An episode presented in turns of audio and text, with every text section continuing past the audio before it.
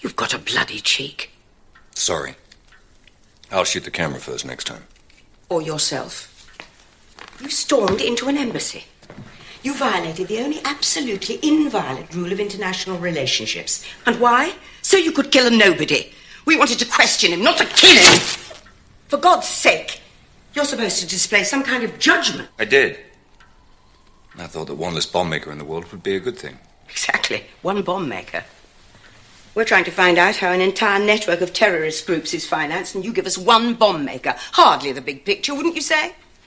The man isn't even a true believer. He's a gun for hire. And thanks to your overdeveloped trigger finger, we have no idea who hired him or why. And how the hell did you find out where I lived? Same way I found out your name. I thought M was a randomly assigned letter. I had no idea it stood for. Utter one more syllable, and I'll have you killed.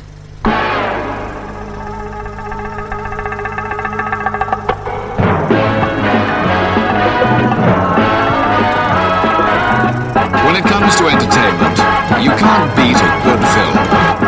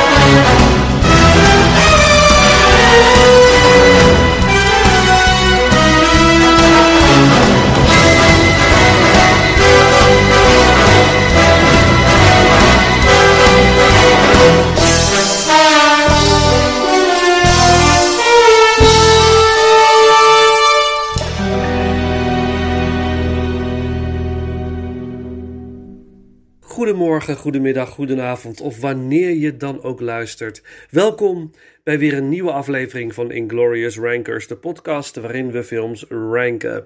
Van franchise tot filmjaar, van cameraman tot componist. Deze week zetten we de Bond ranking voort. Op weg naar de definitieve Bond ranking. Inmiddels hebben we 80s Bond gehad, 70s Bond en ranking Brosnan Bond. Op de planning staat nog 60s Bond en uiteindelijk natuurlijk de definitieve 007 ranking. Deze week gaan we voor ranking 007 Daniel Craig. Nu dan toch na lang wachten de laatste film met hem No Time to Die is uitgekomen, leek het me het goede moment. Natuurlijk ben ik ook benieuwd naar jouw 007 Daniel Craig ranking. En deel het met me via Instagram of Facebook en ik neem je ranking mee in een volgende aflevering. Dus, we gaan weer voor een aflevering vol Bond nummers en soundtrack fragmenten. Voor de intro hoorden jullie een fragment uit de eerste film van Craig, Casino Royale. En na de intro de track Back to Work door Thomas Newman uit de film Skyfall. Laten we niet langer wachten. We hebben vijf films te bespreken. Let's go. Ranking 007 Daniel Craig op naar de nummer 5.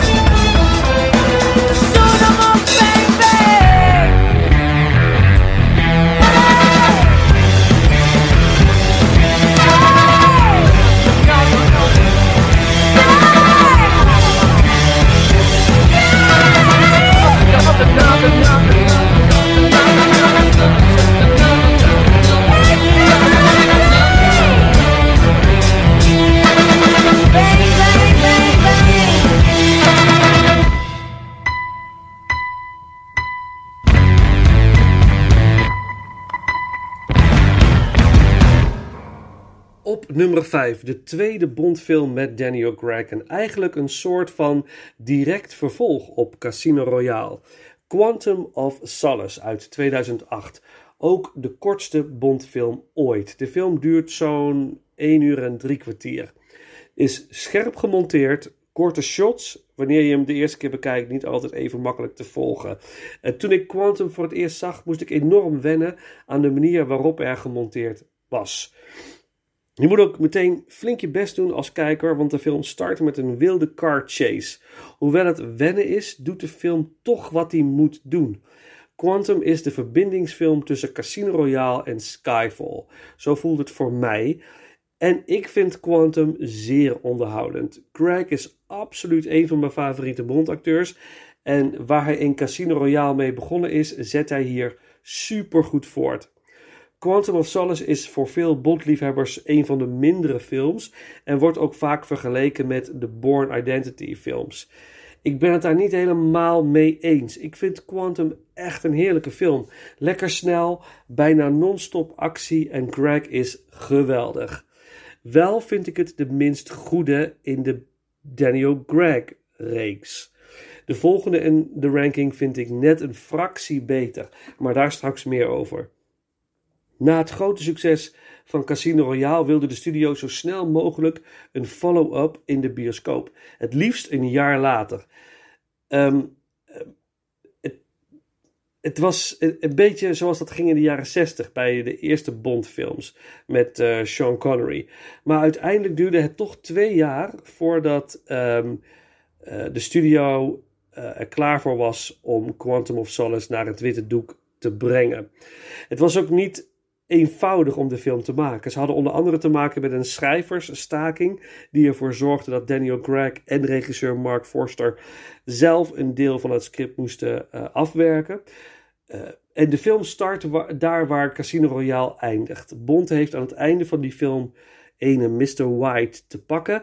En Quantum begint met dezelfde Mr. White in de achterbak van Bonds auto.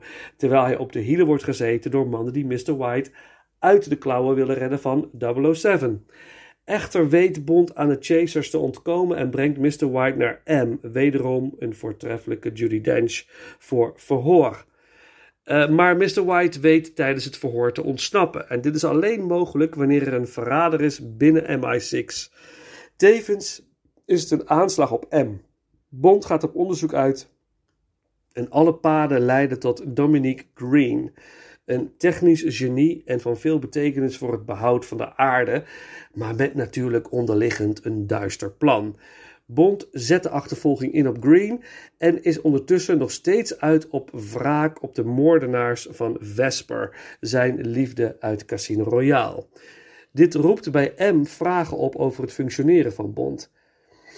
Regisseur is zoals eerder gezegd Mark Forster, een Duitse regisseur en daarmee een van de eerste Bond-regisseurs van buiten de UK. Forster had naam gemaakt met zijn regiewerk voor het waanzinnige Monsters Ball met Halle Berry en daarnaast maakte hij films als Finding Neverland, uh, Stranger Than Fiction en The Kite Runner. Alleen is Forster volgens mij geen ster in het regisseren van de actiescènes. De editing is bizar snel, om het maar even zo te noemen. Sommige actiescènes zijn nauwelijks goed te volgen. Je bent echt blown away. En er zijn echt meerdere viewings nodig om het echt allemaal goed te kunnen meepakken. Uh, toch blijf ik Quantum of Solace echt wel een gave film vinden. Daartegenover zijn de sets en de manier waarop ze in beeld zijn gebracht echt geweldig mooi. En dan met name de operascène en setting en de locatie waar de finale zich afspeelt. De soundtrack is in handen van David Arnold en is weer zeer sterk. De titelsong die we zojuist hoorden is geschreven en gezongen door Jack White en Alicia Keys. Uh, en Another Way to Die, zoals de song heet, is wel weer zo'n vreemde eend in de bijt. Een beetje zoals deze film ook eigenlijk. Maar dat maakt hem ook weer passend bij deze Bondfilm. Ik snap dat het niet een toegankelijk nummer is, zoals bijvoorbeeld Skyfall van Adele, maar ik vind Another Way to Die echt een te gekke track. Ondanks dat Quantum of Solace voor veel mensen niet favoriet is, was de film wel een gigantisch succes. Maar je kunt je afvragen of dat niet te maken had met de grote verrassing die Casino Royale was. Wat ik al eerder zei, Quantum of Solace is een soort van tussenfilm. Het connect Casino Royale en Skyfall met elkaar. En wat echt goed is aan Quantum is de verdere ontwikkeling van Bond als karakter. Zijn motivatie en acties zijn overduidelijk naar wat er is gebeurd in Casino Royale. Bond is uit op wraak en dat is waar deze film om draait. Bond is op zoek naar solace, zijn, zijn troost. Maar vind je dat wel door wraak te nemen? Als je dat meeneemt, dan maakt Quantum of Solace het echt wel de moeite waard. Maar in de lijn vergeleken met de andere Craig Bond films is het mijn minst favoriete. De soundtrack van David Arnold is zeer goed. Helaas tot op heden zijn laatste Bond soundtrack. En natuurlijk gaan we nu luisteren naar een track, Night at the Opera. En dan over naar de nummer 4.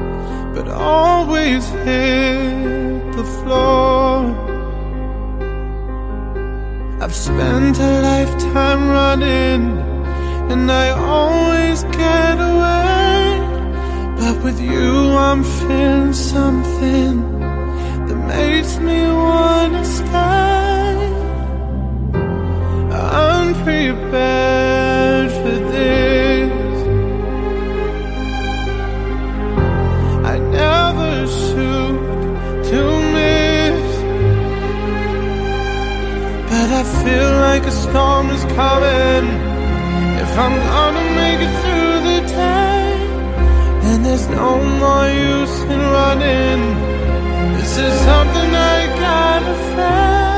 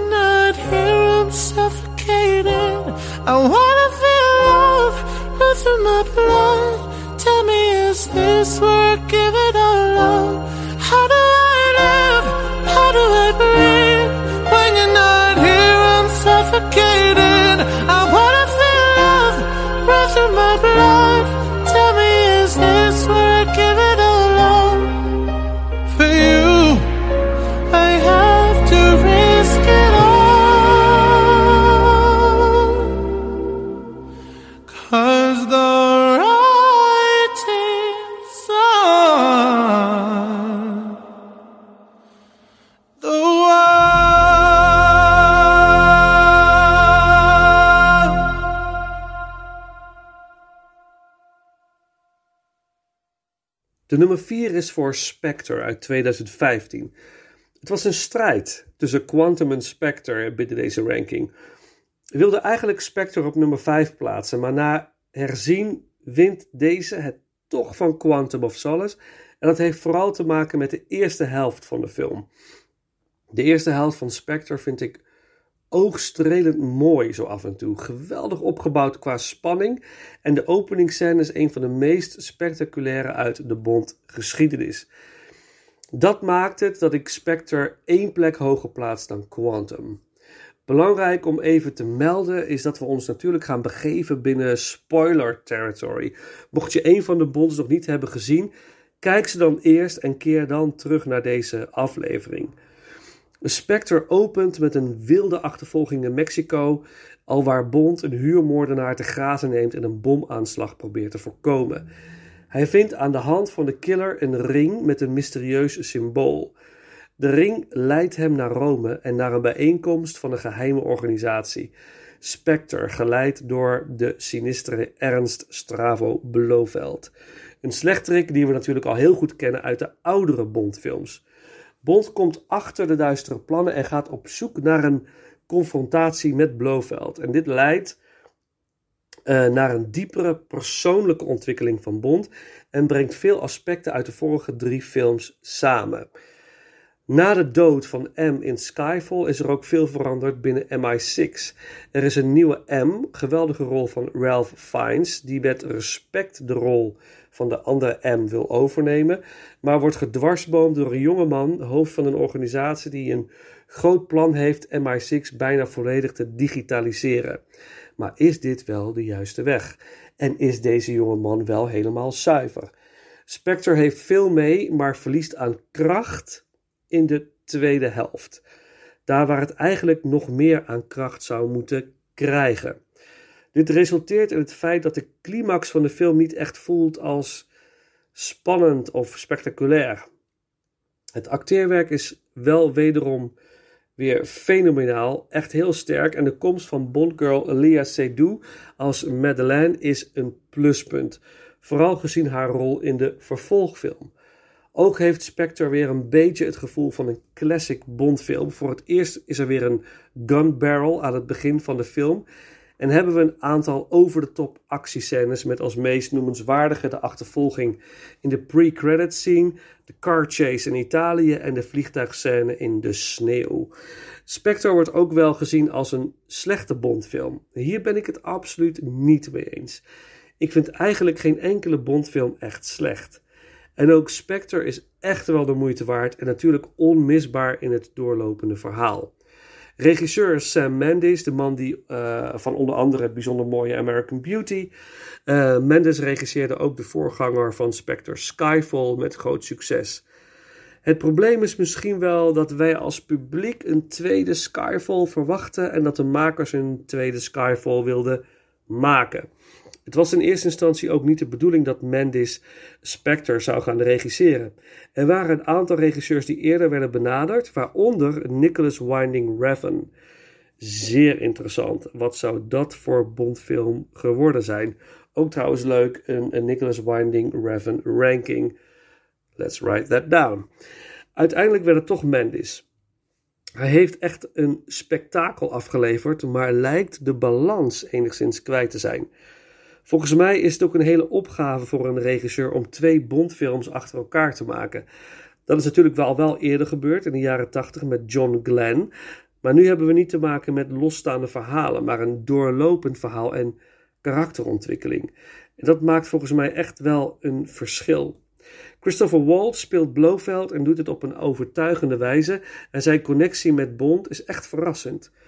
Toch voelt Blofeld niet echt als een dreiging. Het lijkt allemaal wat oppervlakkig te blijven. Dave Bautista als handlanger is wel echt stoer. Uh, Spectre brengt alle voorgaande delen samen. Alle eerdere villains bleken allemaal vanuit Spectre te opereren. En dat is echt een fantastische reveal. De titelsong door Sam Mendes vind ik echt geweldig. Natuurlijk niet met de hitpotentie die Skyfall uh, van Adele had. Maar het is echt een prachtig nummer en past perfect binnen de opening credits. De filmmuziek is van Thomas Newman, uh, die ook de soundtrack voor Skyfall verzorgde. Voordat we naar de nummer 3 gaan, natuurlijk een track van de soundtrack. Uh, het nummer Secret Room door Thomas Newman.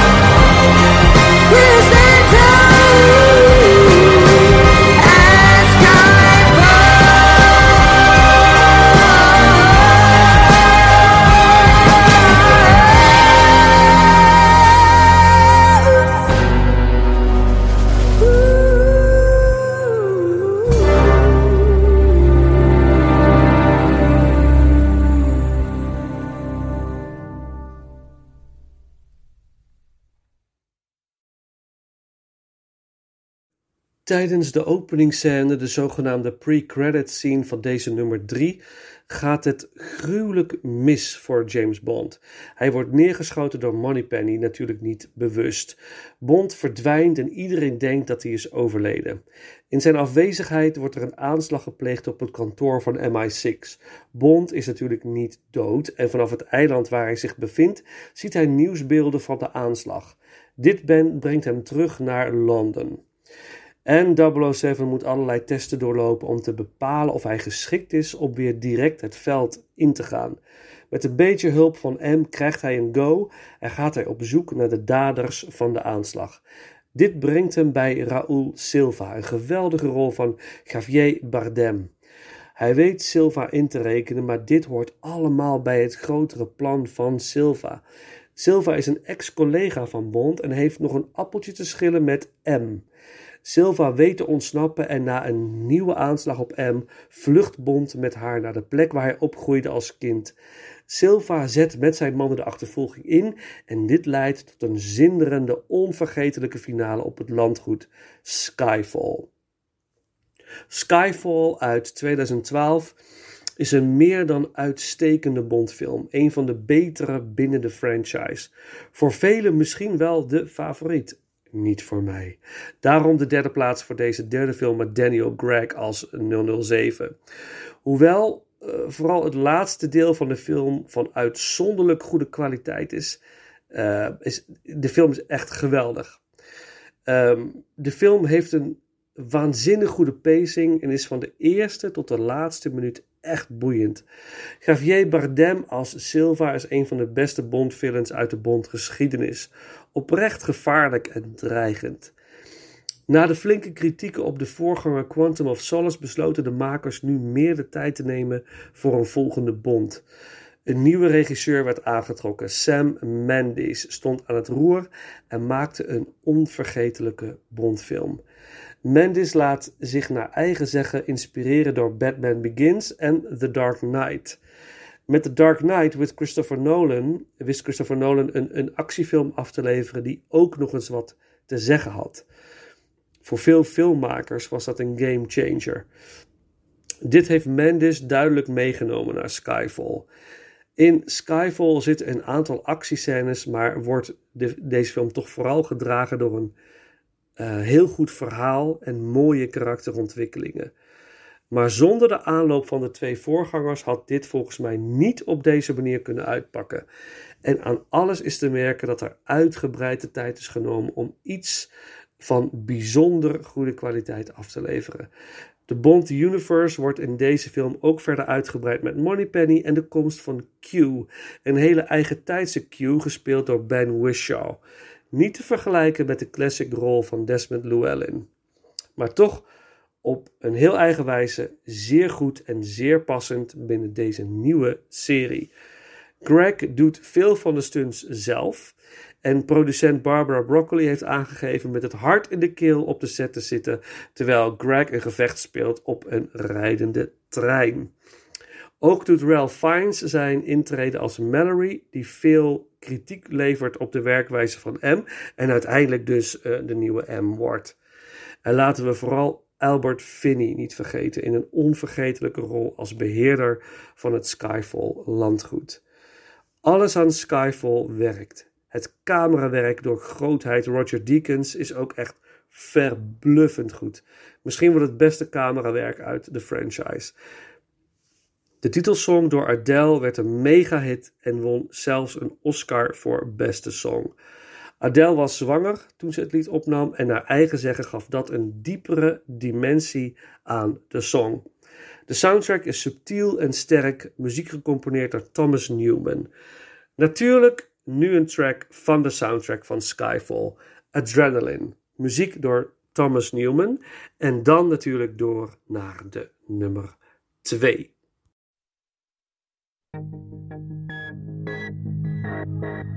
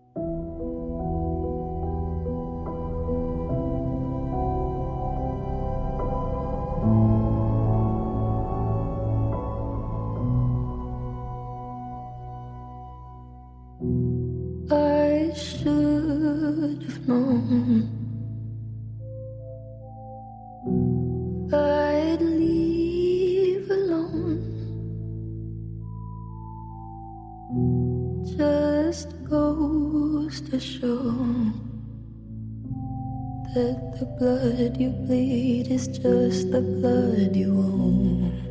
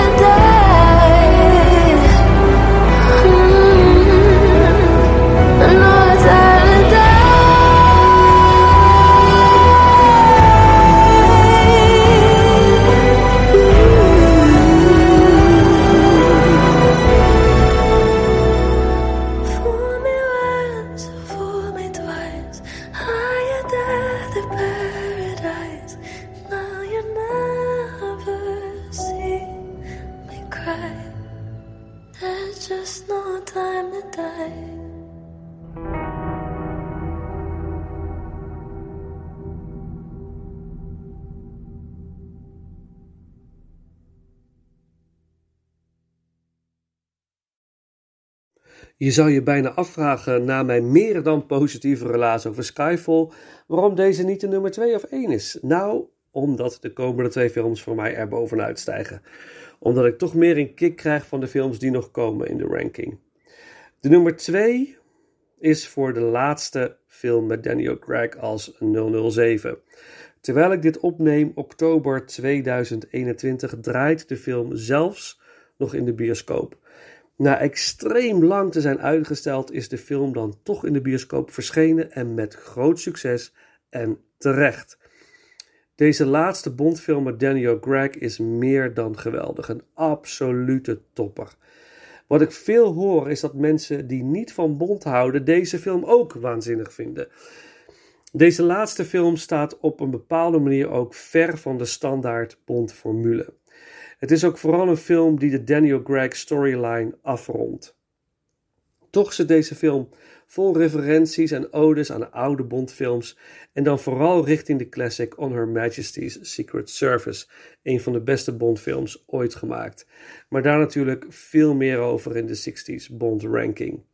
Die, zoals het er nu naar uitziet qua planning, begin 2022 uh, uitkomt. De titelsong We Have All the Time in the World uit On Her Majesty's Secret Service klinkt ook tijdens de aftiteling van No Time to Die. Heel bijzonder. Dit nummer zou ik graag even voorbij willen laten komen, maar ik bewaar hem toch voor de aflevering Ranking 60s Bond. Natuurlijk komen er zo spoilers voorbij.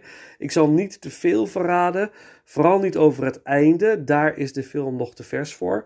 Dus de spoilers zullen voornamelijk te maken hebben met de voorgaande films. Het is denk ik het beste om zo min mogelijk te weten over de plot als je deze film nog moet gaan zien in de bios. Dat maakt de filmervaring alleen maar mooier. Ik vond het quite the experience. Inderdaad, bijna niet te vergelijken met de oude classic Bond films, maar precies passend in de Daniel Craig 007 universe. Even het verhaal in een notendop. Aan het einde van Spectre is duidelijk dat Bond ermee stopt en kiest voor een leven met Madeleine. Dit lijkt allemaal goed te gaan tot Bond te nauwe nood aan een aanslag weet te ontsnappen. Een aanslag opgezet door Spectre in opdracht van Blofeld die in de gevangenis zit. Direct wordt duidelijk voor Bond dat Madeleine en iets, er iets mee te maken zou moeten hebben. Maar is dat wel zo? Het hart van Bond breekt opnieuw hè, na het gebeuren met Vesper. En hij realiseert zich dat de strijd met Spectre nog niet ten einde is. Hij keert terug naar MI6, maar is inmiddels natuurlijk zijn 00-status kwijt. Er is ook nog eens een nieuwe 007, een dame. Genoeg voor Bond om mee te dealen. Toch krijgt hij de kans een onderzoek in te stellen en dan komt er dan achter dat er een breder complot is dat nog veel verder gaat dan Spectre. En moet hij ook gaan dealen met Madeleine en haar aandeel binnen het geheel. De bad guy wordt deze keer gespeeld door Rami Malek. En hij doet dit voortreffelijk en is zeer overtuigend. Een goede tweede plaats naast Javier Bardem in Skyfall.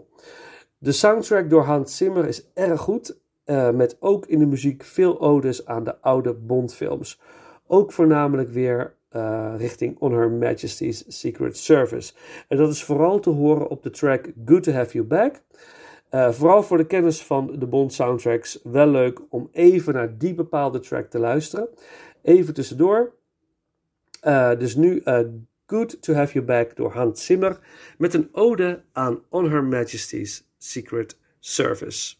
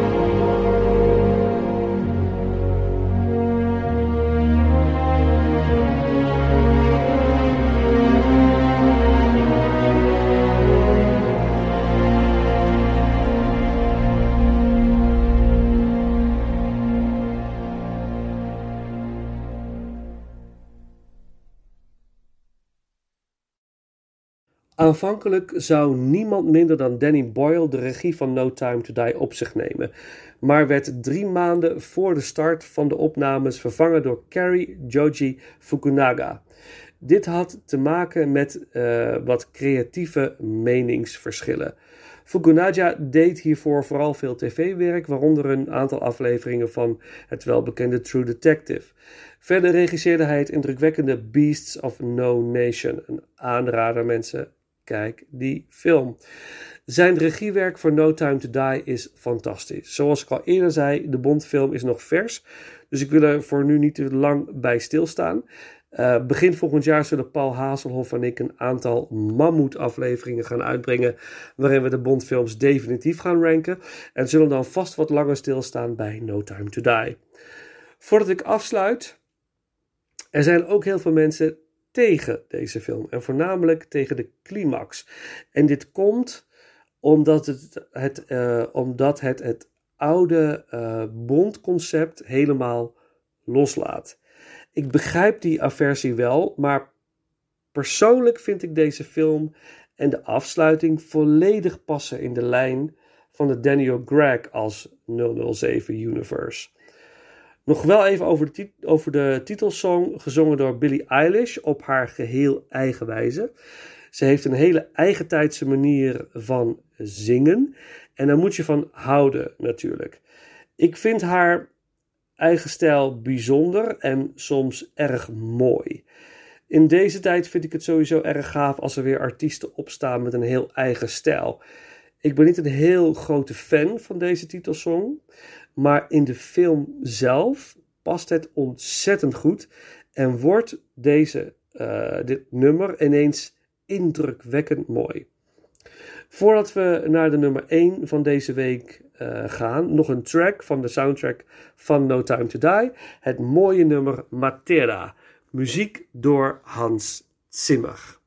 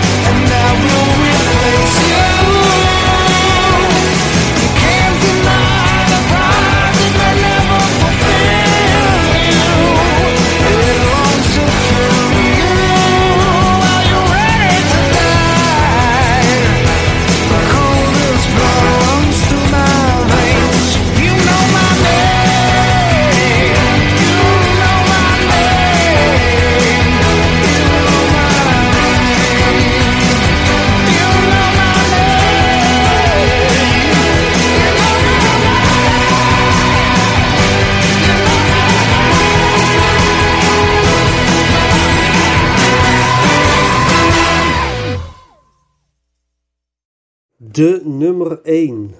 Zou het ook de definitieve nummer 1 Bond zijn in de definitieve ranking? Daar ben ik nog niet uit, maar de kans bestaat wel. Casino Royale uit 2006 is echt een van mijn favoriete Bondfilms. De eerste film met Daniel Craig als eh, 007 en compleet anders dan de voorgaande films. Dit is eigenlijk een origin story, alsof we voor het eerst kennis maken met James Bond. En in deze film en de Craig-films die volgden, zien we hoe hij langzaam groeit naar de classic Bond, maar dan toch op geheel eigen wijze. Casino Royale is het startschot en man, man, man, wat een film is dit. In 2002 was Die Another Day met Pierce Brosnan een groot financieel succes. Echter bij de fans werd hij minder goed ontvangen. Toch was er sprake van nog één Bondfilm met Brosnan in de hoofdrol. Brosnan zelf kondigde het ook aan in een interview. En toch gingen er geruchten dat uh, Brosnan te veel geld zou vragen en eisen zou stellen waar de producenten niet aan konden of wilden voldoen. Uiteindelijk kondigde Brosnan in 2004 aan dat hij niet zou terugkeren als Bond. Rondom diezelfde periode deed een nieuwe spy-franchise zijn intrede in de bios, de Bourne-serie met Matt Damon als Jason Bourne.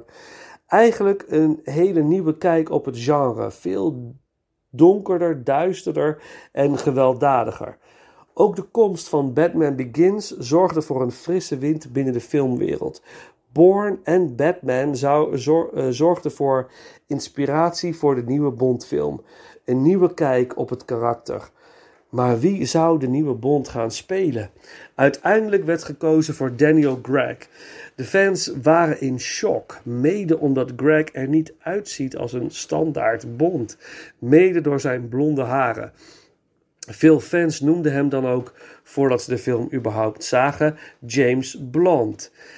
Weer zo'n mooi bewijs dat mensen niet goed tegen veranderingen kunnen. Maar Greg bewees dat ze het allemaal verkeerd hadden. Binnen no time wint Greg je aandacht en liefde. De openingsscènes van Casino Royale zijn onvergetelijk. En de achtervolging en gevecht op de hijskraan behoort tot een van de meest spectaculaire scènes uit de Bond geschiedenis. Ian Productions, de maatschappij die de Bondfilms uitbrengt, wist de rechten te bemachtigen van Never Say Never Again en Casino Royale. Rechten die tot op dat moment onder andere in bezit waren van Kevin McClory en familie. Meer hierover in de 80s Bond Ranking aflevering. De producenten besloten een script te laten maken op basis van Casino Royale, het boek van Fleming natuurlijk, en daarbinnen vooral de ontwikkeling van een romance tussen Vesper Lynn en Bond. In het kort krijgt Bond de opdracht om het op te nemen tegen Le Chivre, een prachtrol van Matt Mikkelsen, tijdens een pokertoernooi waar veel geld mee te winnen valt. Le Chivre is een geldschieter voor een organisatie die handelt in wapens. Het is aan Bond te ontdekken waar het geld precies naartoe gaat en zien te voorkomen dat het geld wordt gewonnen door Le Chivre. Dit blijkt natuurlijk een stuk gevaarlijker dan aanvankelijk gedacht. Regisseur is Martin Campbell, die, de man die ook uh, Pierce Brosnan introduceerde in zijn eerste Bondfilm GoldenEye. Met Brosnan lukte hem dat uitmuntend en bij Daniel Craig lukt het hem opnieuw. Alles aan Casino Royale vind ik fantastisch. Maar de film wordt absoluut als een beest gedragen door Daniel Craig. Hij zet een hele nieuwe bond neer. Uh, maar absoluut een die beklijft en wederom een male fantasy is. Ook is hij hard, jong en meedogenloos. Wanneer je dan uh, nu No Time to Die ziet, zie je een waanzinnige karakterontwikkeling. En dat is mede te danken aan het geweldige acteerwerk van Craig.